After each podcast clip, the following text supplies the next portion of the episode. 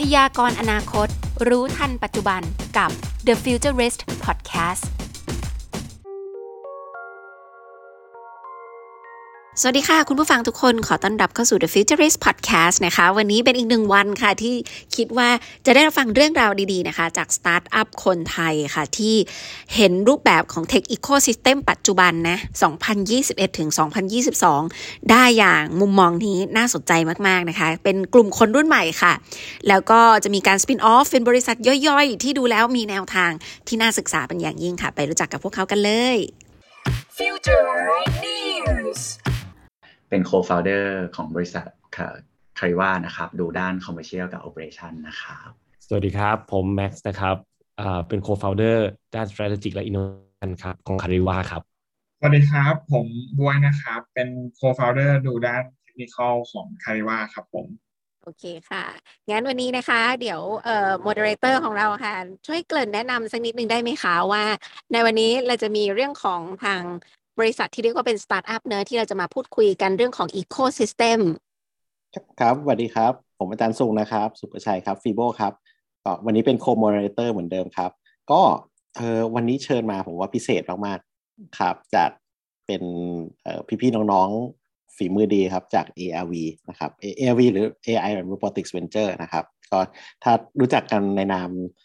เป็นบริษัทลูกของปตทสพนะครับ แต่ว่าทำโรบอติกส์เลย นะครับ ก็วันวันนี้อยากเชิญมาก็คืออยากอยากจะมาชวนคุยทั้งทางด้านเรื่องเทคนะครับ ลงไปลึกๆเลยนะครับ เพราะว่าสผ. เอ่อโทษครับ ARV ทำอะไรกันมาบ้างนะครับ แล้วก็อันหนึ่งที่น่าสนใจก็คือมันเป็น tech startup อะครับ ที่น่าจะเป็น tech startup ที่ถือว่าดาวรุ่งเลยครับ แล้วก็น่าจะประสบความสำเร็จสุดๆครับตอนนี้ครับ งั้นเราเริ่มให้คุณพงษ์แนะนำก่อนเลยไหมคะ ว่าตอนนี้ ARV ทำอะไรอยู่บ้างคะโอเค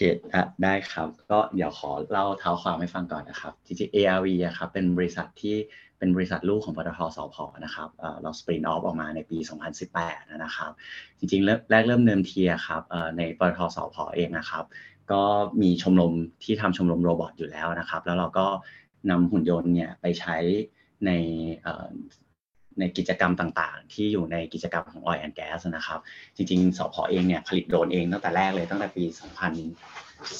2013 2015 แล้วนะครับ เพื่อเอาไปตรวจปล่องควันปล่อง flare ที่อยู่สูงๆนะครับ รวมไปถึงการทำเทคโนโลยีตัวหุ่นยนต์ เพื่อเอาไปทำการทำ inspection ของท่อส่งก๊าซธรรมชาติใต้น้ำนะครับ ทีนี้จากจากตัวเทคโนโลยี robotics ที่เรา develop มาในในช่วงนั้นนะครับ ก็ เราเราได้ทำ trial แล้วก็ทำ use case ในในปทสพ success ได้นะครับ มันเกิด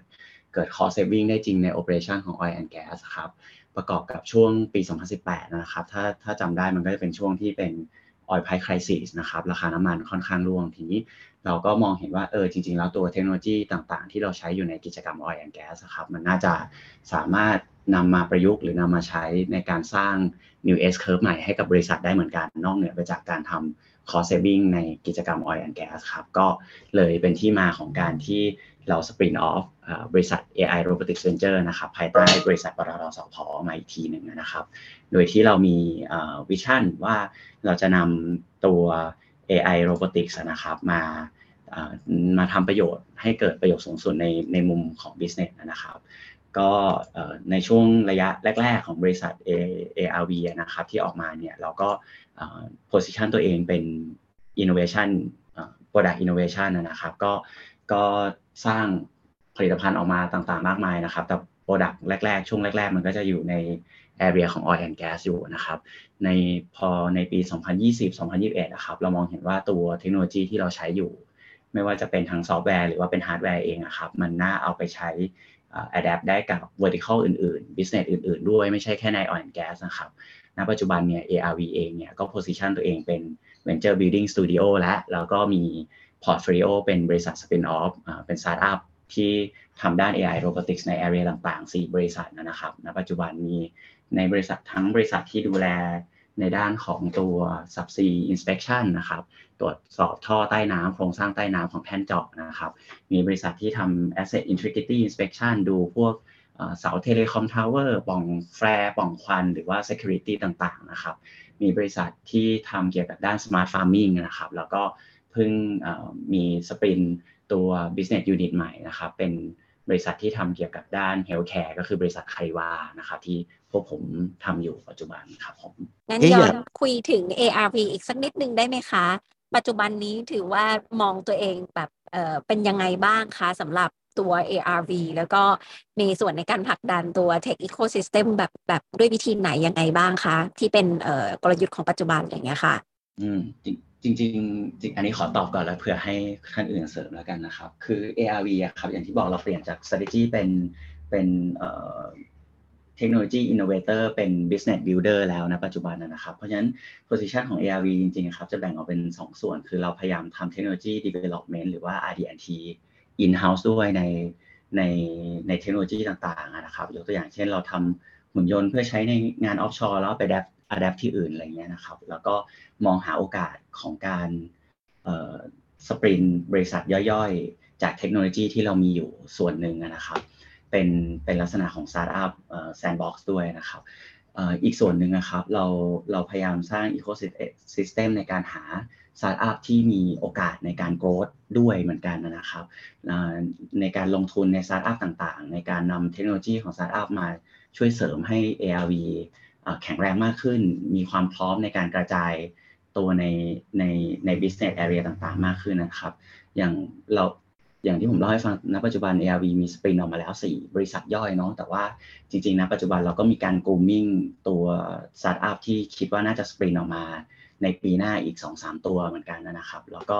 ในในตัว ecosystem ของ ARV เองครับก็มีการใช้ service ข้าม business unit กันด้วยเหมือนกันนะครับ เพราะฉะนั้นมองในมุมของการ grow ของ ARV ณปัจจุบันผมว่าอยู่ในอยู่ในทิศทางที่เป็น strategic ในในมุมทั้งเป็น investor เอง แล้วก็เป็นทั้งเทคโนโลยี development ด้วยเหมือนกันนะครับ แล้วสตาร์ทอัพแบบไหนที่เรียกว่ามันมีแบบ potential ค่ะที่ที่เรามองหาค่ะ หรือว่าแบบเป็นกลุ่มไหนบ้าง ครับจริงๆจริงๆ ARV ณปัจจุบันเวลาเรามองหาสตาร์ทอัพจริง ๆ เราจะมองในเชิงของ strategic value added ด้วยเหมือนกันนะครับ หรืออย่าง CARIVA เองที่ที่ที่เรามีการพิจารณาในการร่วมทุนหรือลงทุนกับสตาร์ทอัพต่างๆครับ เราจะมองในมุมของการทำ strategic goals ช่วยในการเร่งให้เราไปถึงเป้าหมายได้เร็วมากขึ้นในการถ้าเป็นของ CARIVA เองก็คือสร้าง Data Network ได้เร็วมากขึ้น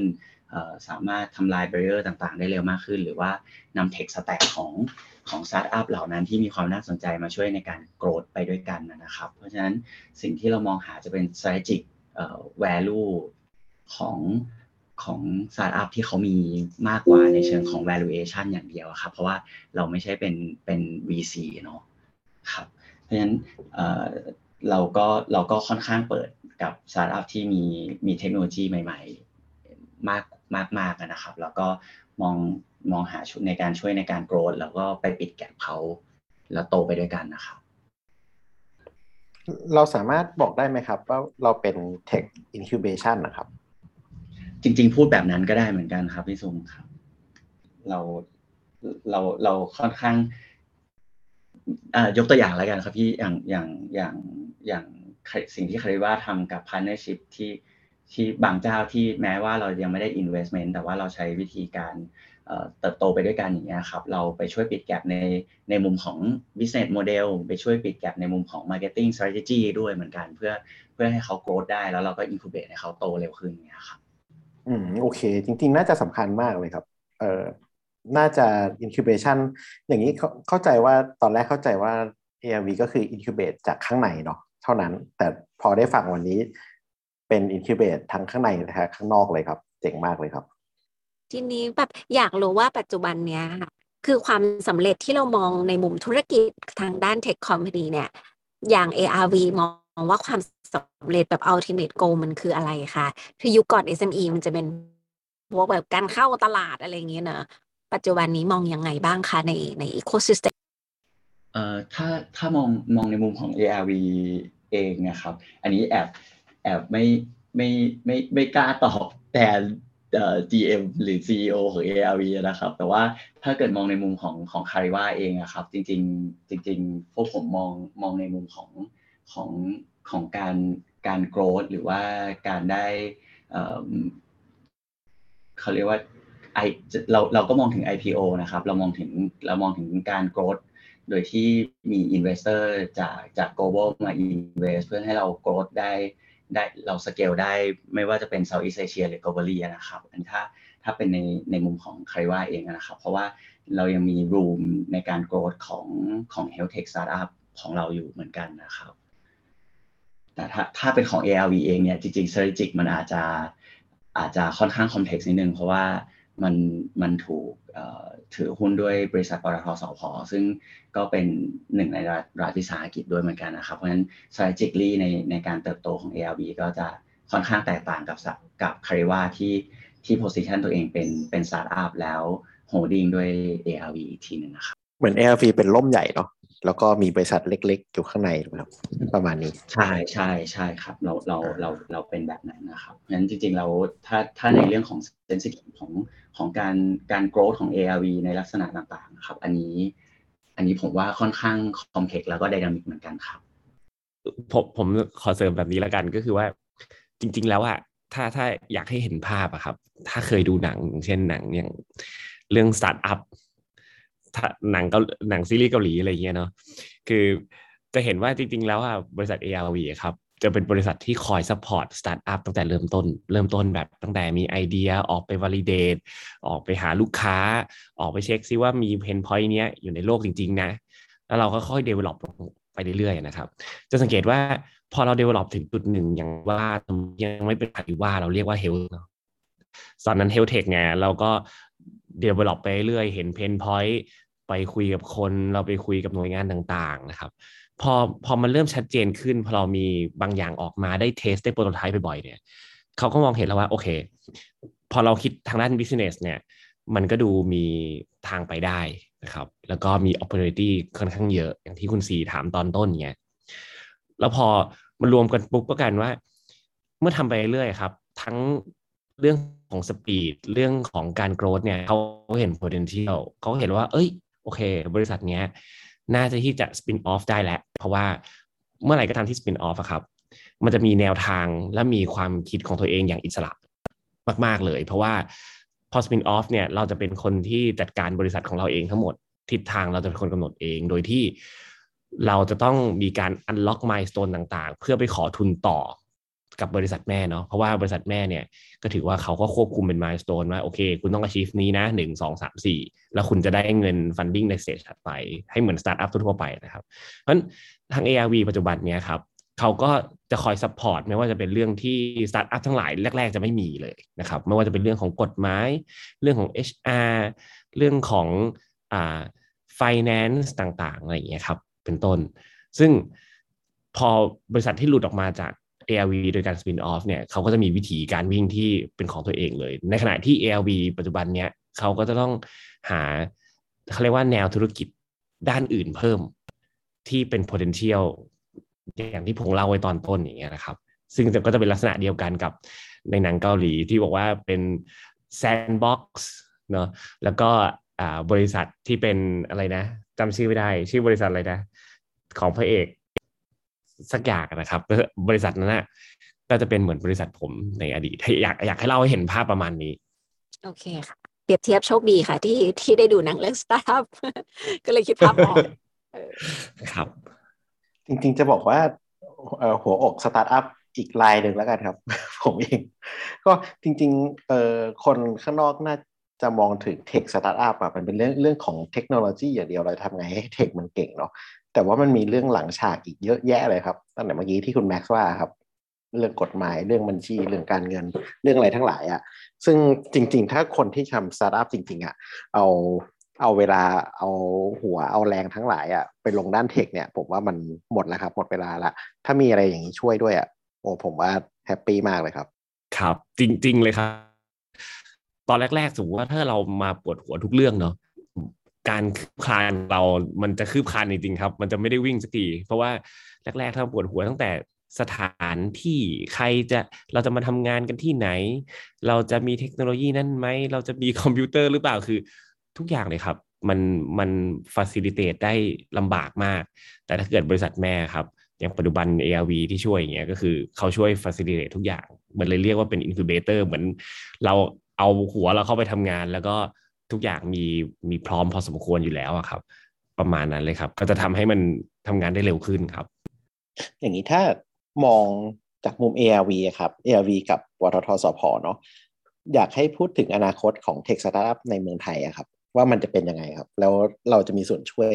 กันยังไงบ้างในการผลักดันนะครับวันนี้ตอบยากมากเลยอะ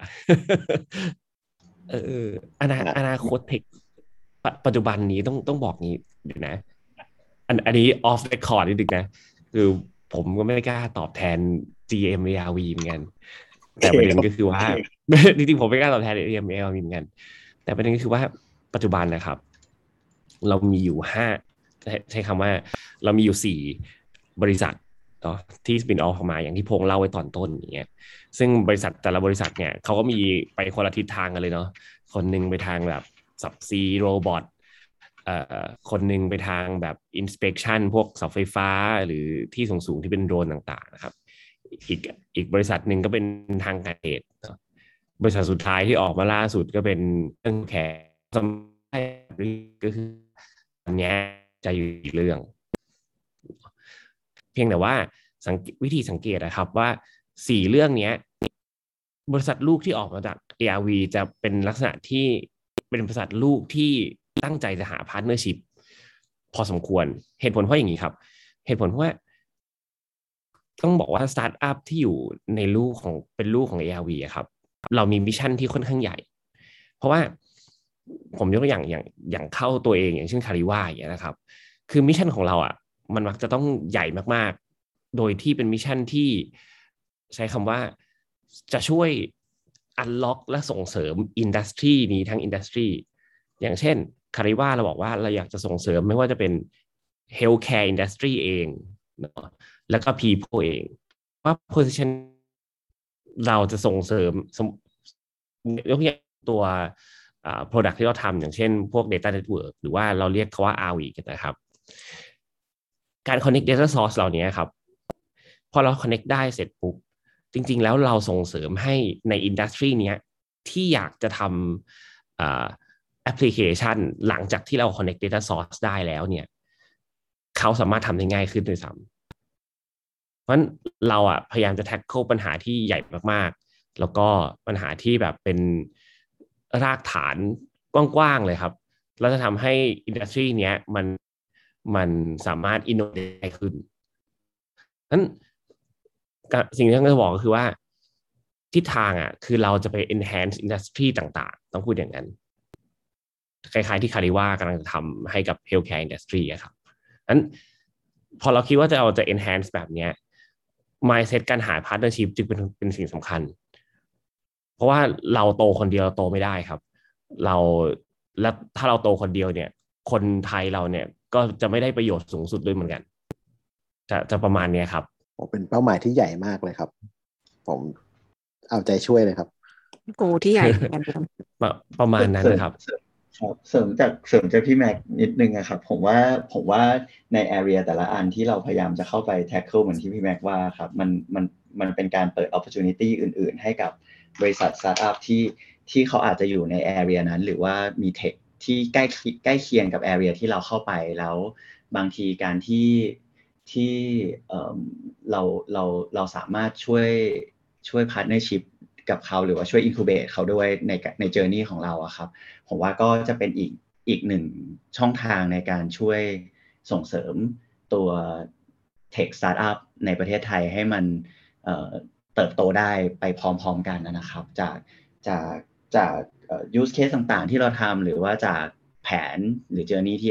ARV กำลังเดินอยู่อะครับ หรือที่ CARIVA กำลังเดินเนี่ยครับเราคิดว่าสตาร์ทอัพของไทยอะครับ เทียบกับ ในเวทีโลกอะครับ เราเป็นยังไงอะครับ ตอนนี้ ต้องต้องถามอาจารย์สูงว่าในใช่ในแง่มุมไหนครับ จริงๆผมผมว่ามันขึ้นกับทั้งทั้งอีโคซิสเต็มเลยครับ คือถ้า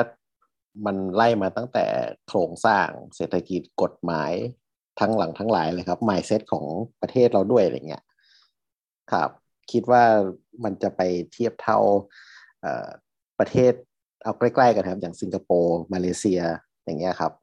เรามีสิทธิ์ไปถึงเขาหรือเทียบเคียงกับเขาอะครับ คิดว่าเป็นยังไงครับโพสิชันของประเทศไทยเรา จริงจริงๆในในส่วนตัวทางทางฝั่งพวกเราอะครับ เราเรามองว่าในประเทศไทยเราเองครับมีมีศักยภาพในการที่จะพัฒนาเทคโนโลยี เทียบเท่าแล้วก็ไม่แพ้ที่อื่นๆเหมือนกันนะครับ ยกตัวอย่างเช่นอย่างอย่าง ALV เราครับจะสูงเราเรามองว่าบางบางนวัตกรรมที่เราพัฒนาขึ้นหรือโปรดักที่เราพัฒนาขึ้นเนี่ยเราสามารถเคลมได้ว่าเป็น Thailand first หรือเป็น world first เหมือนกัน ยกตัวอย่างเช่น เช่นบางตัวที่ยกตัวอย่างปัจจุบันจะมีบริษัทธุรกิจหนึ่งที่เป็นบริษัทย่อยของทาง ALV ชื่อ l o v u l a ครับแล้วก็มีการทำโปรดักต์หุ่นยนต์ชื่อว่า Nautilus ครับตัวนี้จะเป็นตัว world first subsea pipeline repair robot นะครับจะเหมือนกับเป็นการช่วยซ่อมท่อใต้ทะเลนะครับ แล้วก็อีกตัวหนึ่งถ้าเกิดเป็น Thailand first เนี่ยเรามีการทำ first fully automate UAV system นะครับเหมือนเป็นเหมือนเป็นหุ่นยนต์เหมือนเป็นโดรนนะครับปกติโดรนก็จะมีนักบินคอยบังคับ แล้วก็บินไป service งานต่างๆ แต่ว่าตัวที่ทาง ARV พัฒนาเองโดยทีม Core Robotics เราครับ มันสามารถทำเป็นเหมือนเป็น box เป็นกล่อง แล้วก็ ตั้งไว้ พอถึงเวลาปฏิบัติการเราสามารถ set set เวลาได้เนี่ยโดรนก็จะบินออกจากกล่องแบบอัตโนมัติ แล้วก็ไปทำภารกิจของมันแล้วก็กลับเข้ามาอยู่ในกล่องของมันเอง แล้วก็มีการเซลฟ์เช็คของมันเอง แล้วถึงรอบเราค่อยส่งคนไปเป็นคะแนนอันนี้เราสามารถเคลมว่าเป็นเป็น Thailand First ได้เหมือนกัน ซึ่งจากตัวอย่างที่ยกมาเนี่ยทำให้เห็นว่าจริงๆแล้วนักพัฒนาหรือ developer ในในไทยเนี่ยมีขีดความสามารถที่ไม่ไม่แพ้ชาติอื่นๆ เช่นกันครับ เพราะฉะนั้นจริงๆแล้วทิศทางเนี่ยผมมองว่ามันขึ้นอยู่กับ รูปแบบหรือว่าการส่งเสริมมากกว่า ศักยภาพของคนในไทยเนี่ยมีอยู่ค่อนข้างเยอะ ถ้าเกิดได้รับการส่งเสริมที่ที่พอเหมาะพอครับผมว่าเราสามารถสู้กับชาติต่างๆ ได้เลย และยิ่งทิศทางปัจจุบันนะครับ ต้องยอมรับว่าอย่าง ARV เองเนี่ยก็มีแผนที่จะช่วยส่งเสริมสร้าง ecosystem หรือสร้าง sandbox ที่ขยายไปช่วยยกระดับ หรือเพิ่มเร่งการ growth ของสตาร์ทอื่นๆและจริงๆ นอกจาก ARV ก็ยังมีบริษัทอื่นในไทยพยายามทำแบบนี้เหมือนกัน เพราะฉะนั้นจริงๆ แล้ว ในมุมมองของพวกผมเองมองว่าอนาคตไทยสามารถเติบโตไปเทียมที่อื่นได้เหมือนกันครับจันสุนค่ะเวลาเราพูดถึงแบบสตาร์ทอัพแบบเอ่อสิ่งที่ต้องการที่จะให้สนับสนุนนี่มันคือเรื่องของอะไรบ้างคะปัจจุบันมันยังขาดเรื่องของอะไรบ้างล่ะคะจริงๆจริง ๆ ต้องต้องยอมรับว่าถ้าในมุมของ ARV อะครับเราเราค่อนข้าง ARV หรือบริษัทลูกอย่างไทยว่าเราอะครับเราค่อนข้างโชคดีในในแง่มุมของเรื่องเรื่องการ funding แล้วก็เรื่องการ support ในเชิง ในเชิงมุมมองด้านด้านด้าน business ต่างๆ อันนี้ผมผมผมมองในเรื่องของ tech tech startup นะครับ เพราะเหมือนอย่างเคสที่อาจารย์ทรงยกมาเลยว่าจริงๆแล้วถ้าสตาร์ทอัพส่วนใหญ่ที่เป็นแบบไอเดียของ developer ออกมาเนี่ยเราจะมีมองในการพัฒนาตัวเทคโนโลยีมากมายเลย แต่ว่า ท้ายสุดเราต้อง spend เวลาหลาย ๆ ส่วนเพื่อเพื่อเพื่อไปทำใน service บางอย่าง เช่นแบบต้องไปยุ่งเรื่องบัญชีเรื่องคนเรื่องอื่น ๆ ที่อาจจะไม่ค่อยเกี่ยวข้อง แต่ว่าอย่างเรื่องสถานที่เรื่องอะไรแบบนี้ซึ่งจริง ๆ เราทาง ARV เราสามารถ support ในส่วนนี้ได้เนี่ยเลยเป็นความโชคดีของเรา เพราะนั้นจริง ๆ แล้วถ้าเกิดว่าเราต้องการการ support ในมุมไหนผมว่าเรื่อง funding เนี่ยเป็นสิ่งสำคัญ แล้วก็ facility facility อื่นที่ช่วย support ที่ทำให้ startup อะครับสามารถทุ่มเทแล้วก็ลงเวลากับธุรกิจหรือสิ่งที่เขากำลังปั้นได้จริงๆผมว่านี่เป็นสิ่งที่สำคัญ ช่วยแนะนำสตาร์ทอัพไทยยุคปัจจุบันที่เกี่ยวกับด้านเทคโนโลยีหน่อยได้ไหมคะว่าตลาดในตอนนี้ที่ควรจะเกียร์ทิศทางเอ่อไปในทิศทางไหนสำหรับคนที่อาจจะอยากเริ่มต้นเป็นธุรกิจหรือสตาร์ทอัพหรือว่าอยากจะ pivot model ค่ะผมหมายถึงว่าเทรนด์เทรนด์จะมาทางไหนอย่างนั้นใช่ไหมครับพี่ศรีใช่แล้วใช่แล้วค่ะโอ้อันนี้จริง ๆ จริง ๆ ไม่ ไม่ไม่ไม่กล้าตอบแทนในมุมของบริษัท แต่ว่าเดี๋ยวขออนุญาตตอบในทางมุมมองความเห็นส่วนตัวแล้วกันครับ จริงๆต้องบอกว่าถ้าในมุมมองผมอะผมมองว่าพอโลกยุคปัจจุบันที่มันก้าวไปสู่ที่เป็น 5G หรืออะไรก็ตามที่เรื่องข้อมูลเริ่มมีความสำคัญนะครับ ผมมองว่าเทรนด์ใด ๆ ที่มันสามารถมาเล่นกับข้อมูล หรือว่ามาสามารถสร้าง add value จากข้อมูลที่มีอยู่ได้ เพราะปัจจุบันต้องยอมรับว่าข้อมูลมันสามารถเข้ามาได้หลากหลายช่องทางและเข้ามาได้ปริมาณมากกว่าแต่ก่อน ยกตัวอย่างเช่น IoT เอ่ยอุปกรณ์ต่างๆเอ่ยก็มีการเก็บข้อมูลเข้ามามากมา เพราะฉะนั้นถ้าเราสามารถเล่นกับเชิงข้อมูลพวกนี้ได้เนี่ยแล้วต่อยอดสร้าง value กับมันได้ครับก็จะสามารถเป็นโอกาสทางธุรกิจได้ แล้วที่สำคัญในยุคปัจจุบันเนี่ยมันจะมีเรื่องบล็อกเชนเข้ามาหรือเรื่อง Metaverse เข้ามา จริง ๆ ก็มองว่าเป็นเป็นเทรนด์ที่ในอนาคตยังไงมันน่าจะมาอยู่แล้วถ้าเกิดว่าเป็นสตาร์ทอัพที่สามารถมาเกาะหรือว่าสามารถ add value ตัวเองจากเทคโนโลยีพวกนี้ได้ ผมว่านี่น่าจะเป็นจุดที่ตอบโจทย์ในอนาคตเหมือนกัน Future News และนี่คือ The Futurist Podcast ประจำวันนี้นะคะ บอกได้เลยว่าใน EP หน้าค่ะ เรายังคงอยู่กับทาง ARV นะคะสตาร์ทอัพที่เรียกได้ว่าน่าจับตามองมากอีกรายหนึ่งของประเทศไทยค่ะ ว่าเขาจะนำเรื่องราวดีๆ แบบนี้มาอะไร ในมุมมองไหนมาแชร์กันกับเราบ้างนะคะ แล้วติดตามต่อไปตอนหน้า สวัสดีค่ะ พยากรณ์อนาคต รู้ทันปัจจุบันกับ The Futurist Podcast